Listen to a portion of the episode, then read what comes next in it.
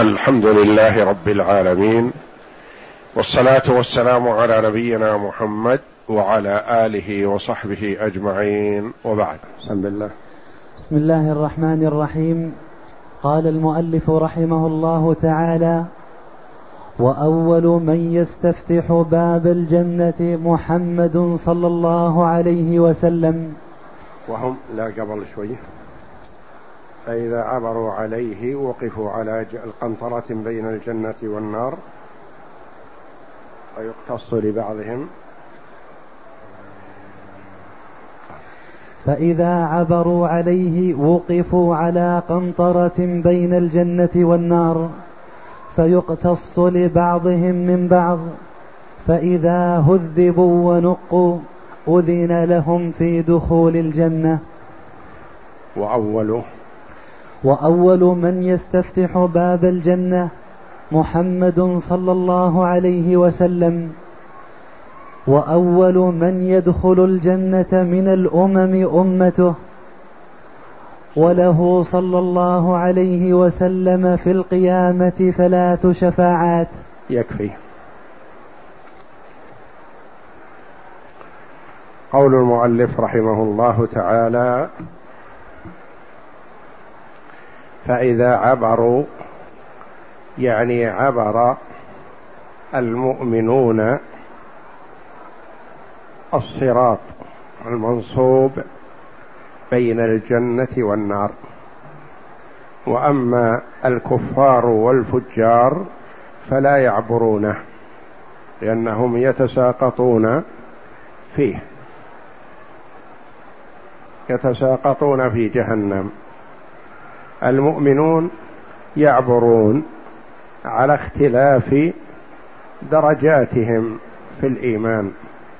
كما تقدم منهم من يمر كلمح البصر ومنهم من يمر كالبرق ومنهم من يمر كالريح ومنهم من يمر كأجاود الخيل ومنهم من يمر كعدو الركاب ومنهم من يمشي مشيا ومنهم من يزحف زحفا ومنهم الساقط في جهنم. فإذا عبر المؤمنون هذا الصراط وقفوا على قنطرة بين الجنة على في نهاية الصراط. وهي وهل هي امتداد للصراط أم هي قنطرة غير الصراط صراط آخر طريق آخر خاص بالمؤمنين لأن هذا خاص بالمؤمنين فيقتص لبعضهم من بعض وهذا غير المحاسبة السابقة المحاسبة على سائر الأعمال تلك قبل الصراط وهذه اقتصاص بعضهم من بعض هذا في نفسه على هذا وهذا ظلم هذا في أمر من الأمور فتوغر صدره عليه فيقتص لبعضهم من بعض في هذا ويهذب ويزال ما في نفوسهم من الشحنة والبغضة والعداوة والتنافس على أمر من امور الدنيا في السابق كما قال الله جل وعلا ونزعنا ما في صدورهم من غل. يعني يكون في نفس بعضهم على بعض فيه شيء. فينزع هذا ويؤخذ حتى يدخل الجنة وهم على قلب رجل واحد. إخوانا متحابين. فإذا هذبوا ونقوا من هذه الأدران أذن لهم في دخول الجنة. أذن لهم في دخول الجنة وذلك بشفاعة نبينا محمد صلى الله عليه وسلم.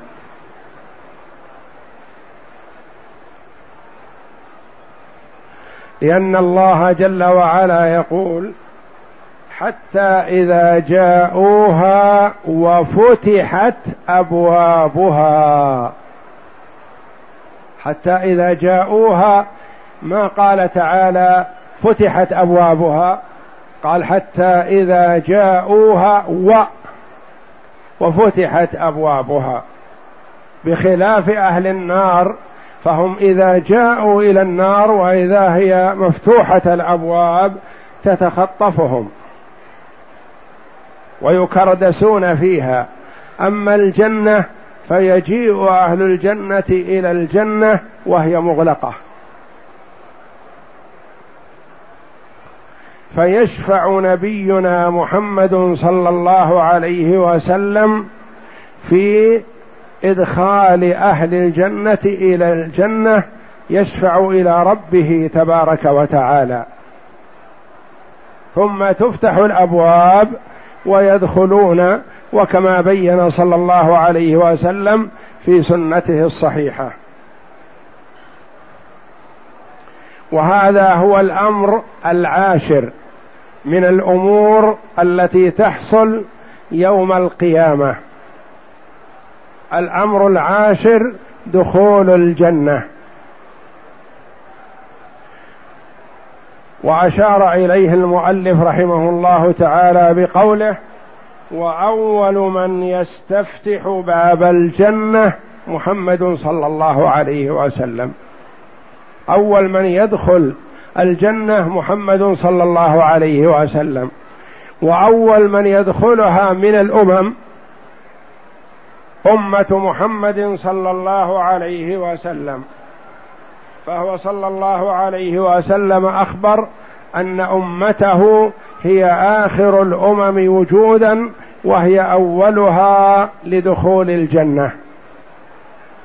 فيستفتح فيقال له من؟ فيقول محمد. فيقال له أمرت بأن لا أفتح لأحد قبلك.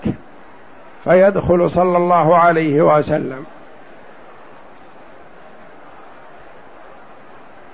قال عليه الصلاة والسلام فيما رواه مسلم. نحن الآخرون الأولون يوم القيامة ونحن أول من يدخل الجنة. وقال صلى الله عليه وسلم نحن الآخرون السابقون يوم القيامة. رواه البخاري ومسلم. والحديث الأول في مسلم والثاني في البخاري ومسلم. نحن الآخرون يعني بين الأمم فأمة محمد صلى الله عليه وسلم هي آخر الأمم ونبينا صلى الله عليه وسلم هو نبي الساعة ويقول عليه الصلاة والسلام بعثت أنا والساعة كهاتين وأشار بالسبابة والوسطى. فهو نبي الساعة ونبي الملحمة عليه الصلاة والسلام وأمته آخر الأمم. ونحن أول من يدخل الجنة فأول الأمم دخولا الجنة أمة محمد صلى الله عليه وسلم. وقال في الحديث الذي رواه البخاري ومسلم نحن الآخرون السابقون يوم القيامة. يعني السابقون إلى الجنة.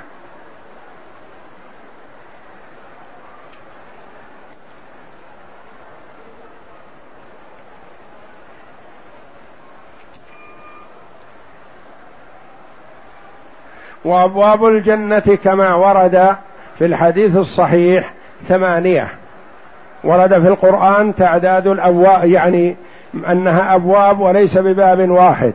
حتى إذا ما حتى إذا جاءوها وفتحت أبوابها وقال لهم خزنتها سلام عليكم طبتم فادخلوها خالدين. وقال صلى الله عليه وسلم في من توضأ فأحسن الوضوء ثم قال بعد ذلك أشهد أن لا إله إلا الله وأشهد أن محمدا عبده ورسوله يقول عليه الصلاة والسلام إلا فتحت له أبواب الجنة الثمانية. يدخل من أيها شاء. وأخبر صلى الله عليه وسلم أن من كان مجتهدا في عمل من الأعمال ينادى يوم القيامة من باب هذا العمل لأن فيه باب الصلاة وباب الصدقة. وباب الصيام الذي هو باب الريان وباب الجهاد فأبوابها ثمانية بعدم بعدد الأفعال الخيرة الرئيسية. قال أبو بكر رضي الله عنه يا رسول الله ما على أحد من ضير من أي باب دعي لكن هل يدعى شخص من الأبواب كلها؟ قال عليه الصلاة والسلام نعم وأرجو أن تكون أنت هو أو أنت منهم. فيدخل ينادى من جميع الأبواب وورود الأبواب لأن من كان مجتهدا في عمل من أعمال الصالحة ومتميز بهذا العمل نودي من هذا الباب. فالمسلم يأتي بجميع شعائر الدين. لكنه قد يكون مجتهد في الصلاة. لانها هي أحب شيء إليه ويطمئن فيها ويخشع بين يدي ربه وليس عنده مال ينفق منه ويتصدق منه فهو مجتهد في الصلاة فيدعى من باب الصلاة. آخر يتصدق ويبذل ويعطي من ماله والله جل وعلا يخلف عليه فيدعى من باب الزكاة. وآخر كثير الصيام فيدعى من باب الريان. وقد يدعى المرء من جميع الأبواب كما أخبر صلى الله عليه وسلم في حديث الوضوء والشهادة بعده. فاذا اجتهد المسلم في عمل من الأعمال الصالحة دعي من ذلك الباب لأن أبواب الجنة بعدد الأعمال الصالحة الرئيسية ثمانية.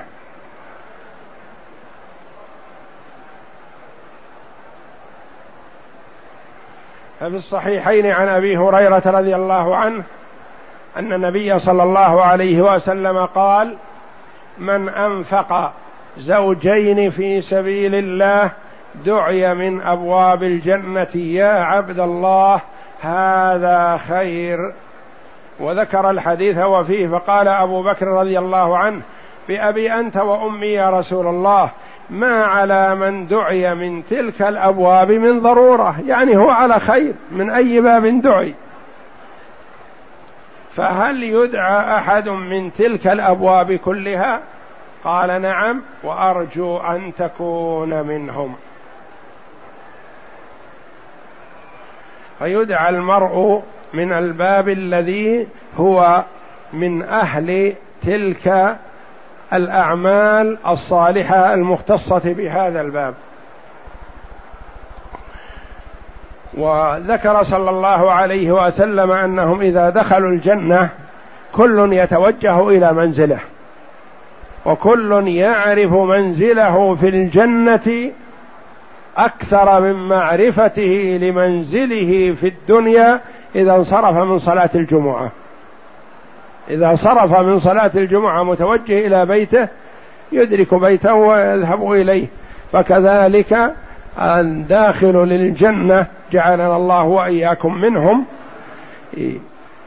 يذهبون إلى منازلهم كما يذهبون إلى منازلهم في الدنيا يعرفونها لا تخفى عليهم لأن مع الداخل للجنة ملك ملك يتوجه معه ويلهمه ويسدده حتى يدخل منزله في الجنة.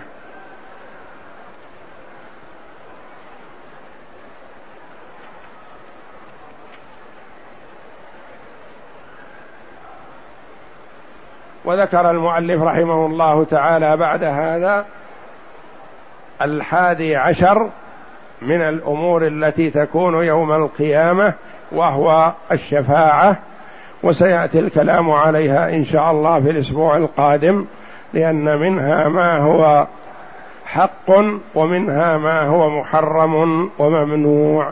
والله أعلم. وصلى الله وسلم وبارك على عبده ورسول نبينا محمد وعلى آله وصحبه أجمعين. اقرأ. والصراط الأخروي هو الذي هو الجسر الممدود على ظهر جهنم بين الجنة والنار. حق لا ريب فيه لورود خبر الصادق به. ومن استقام لأن الصراط وروده في السنة. وما ورد في الكتاب. والواجب على المسلم أن يؤمن بما ورد في الكتاب والسنة سواء ورد في الكتاب أو ورد في السنة. فكلاهما حق ويجب الإيمان به وخاصة ما ورد في السنة الصحيحة فهذا يجب الإيمان به ولا ينكره إلا صاحب بدعة. أهل البدع هم الذين ينكرون السنة وما ورد فيها. ومن استقام على صراط الله الذي هو دينه الحق في الدنيا استقام على هذا الصراط في الآخرة. وقد ورد يعني في من كان على نهج السنة وأدى ما افترض الله عليه واجتنب ما حرم الله عليه وسلك الصراط المستقيم في الدنيا فإن الله جل وعلا يوفقه لسلوك الصراط في الدار الآخرة فيمر مرا سريعا حسب ما بينه المصطفى صلى الله عليه وسلم في درجات الإيمان. فالمرور بحسب إيمان العبد وقوته لأن الناس يتفاوتون في الإيمان والإيمان يزيد وينقص وهو قول وعمل واعتقاد. فكلما كان إيمان المرء قوي فيكون مروره على الصراط أسرع. وأهل السنة والجماعة على أن الإيمان قول وعمل واعتقاد. يعني قول باللسان وعمل بالأركان بالجوارح صلاة وصيام وأخذ وعطاء وجهاد وغير ذلك. واعتقاد اعتقاد بالقلب وحدانية الله جل وعلا. وتصديق رسله والإيمان بالملائكة والإيمان بالكتب والإيمان باليوم الآخر والإيمان بالقدر خيره وشره. كل هذا الاعتقاد بالقلب. ويزيد بالطاعة وينقص بالمعصية. كلما اجتهد المسلم في الطاعات زاد إيمانه ويدرك هذا المرء من نفسه. إذا وفق لعمل الطاعات سارع في الأعمال الأخرى سارع. يعني اجتهاد في طاعة يزيده اجتهاد ونشاط في طاعة أخرى. يزيد بالطاعة كلما زاد إيمان العبد أقبل على ربه أكثر. وينقص بالمعصية. وكلما اجتهد المرء في الأعمال الصالحة أحبه الله. وأف وأوجب ما يتقرب به العبد إلى ربه هو التقرب إليه بالفرائض التي افترضها الله عليه. ثم كلما زاد في النوافل أحبه الله وزاد إيمانه وقوي وسهلت عليه الأعمال الصالحة وثقلت وأبغض الأعمال السيئة لأن إيمانه يمنعه من الأعمال السيئة. إيمانه القوي يقوده إلى الطاعة. والإيمان بالقلب صفة يجد الإنسان من نفسه القوة والقدرة والإقبال على الطاعة بقوة الإيمان. وكلما وقع في المعصية ضعف عن فعل الطاعة. فنقص بذلك إيمانه. نعم. وقد ورد في وصفه أنه أرق من الشعرة وأحد من السيف. هذا الصراط العام. الصراط المنصوب على متن جهنم. نعم. قوله وأول من يستفتح باب الجنة محمد صلى الله عليه وسلم يعني أول من يحرك حلقها طالبا أن يفتح له بابها كما قال عليه السلام أنا سيد ولد آدم يوم القيامة ولا فخر. ولا فخر يعني لا يفخر صلى الله عليه وسلم بهذا وإنما من باب التحدث بنعمة الله عليه. قد يقول قائل المرء منهي عن أن يمدح نفسه ويذكر محاسن نفسه. والنبي صلى الله عليه وسلم يذكر لنا ما تفضل الله جل وعلا به عليه. فهل هذا من الشيء المذموم؟ حاشا وكلا. لما؟ لأننا لا نعلم فضله صلى الله عليه وسلم إلا من طريقة. بخلاف غيره من الناس فما ينبغي أن يتحدث عن نفسه ويمدح نفسه.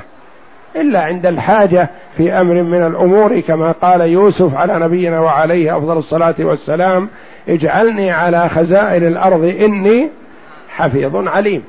عند الحاجة إلى هذا الشيء لا بأس أن يذكر الإنسان ما يتقنه وما يجيده. ونبينا صلى الله عليه وسلم لا نعلم ما فضله الله جل وعلا به إلا من طريقه. فمن تبليغ الرسالة ومن تبليغ ما أنعم الله جل وعلا به عليه أن يبلغنا بذلك ويحدثنا بهذا عليه الصلاة والسلام. فهو يقول أنا سيد ولد آدم ولا فخر لأنه هو أفضل ولد آدم عليه الصلاة والسلام لأن الرسل صلوات الله وسلامه عليهم هم أفضل العباد. وأفضل الرسل أولو العزم وهم نوح وإبراهيم وموسى وعيسى ونبينا محمد صلى الله عليهم وسلم. هؤلاء هم أولو العزم. وأفضل أولو العزم هو نبينا محمد صلى الله عليه وسلم. نعم. أنا سيده. أنا سيد ولد آدم يوم القيامة ولا فخر وأنا أول من تنشق عنه الأرض ولا فخر. أول من تنشق عنه الأرض يوم القيامة هو أول من يخرج من القبر عليه الصلاة والسلام. نعم. وأنا أول من يحرك حلق الجنة حلق. حلق الجنة. فأدخلها ويدخلها معي فقراء أمتي. آه ورد في أحاديث كثيرة أن الفقراء يدخلون قبل الأغنياء بنصف يوم في بعضها. ونصف اليوم يقدر بخمس بخمسمائة سنة وإن يوما عند ربك كألف سنة مما تعدون. فالأغنياء يحاسبون ويسألون عن الأموال التي آه، أعطاهم الله جل وعلا كيف اكتسبوها وكيف أنفقوها وكيف تصرفوا فيها. الفقير مخف يوم القيامة.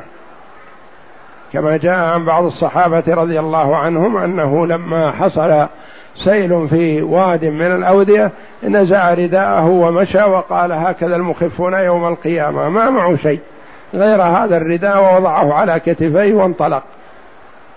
فلا يثقله شيء. وقال عليه الصلاة والسلام فأدخلها ويدخلها معي فقراء أمتي. نعم. يعني بعد دخول الرسل والأنبياء عليهم الصلاة والسلام. لأن الأنبياء والرسل يدخلون قبل أمة قبل الأمة. فأول من يدخلها من الرسل محمد صلى الله عليه وسلم. وأورد المؤلف رحمه الله أن الرسل والأنبياء يدخلون قبل الأمة لأنهم أفضل بلا شك. ثم يليهم أمة محمد صلى الله عليه وسلم ثم الأمم الأخرى. يكون فقراء هذه الأمة أول الناس دخولا الجنة. لأنهم مخفون يوم القيامة. والله أعلم وصلى الله وسلم وبارك على عبد ورسول نبينا محمد وعلى آله وصحبه أجمعين.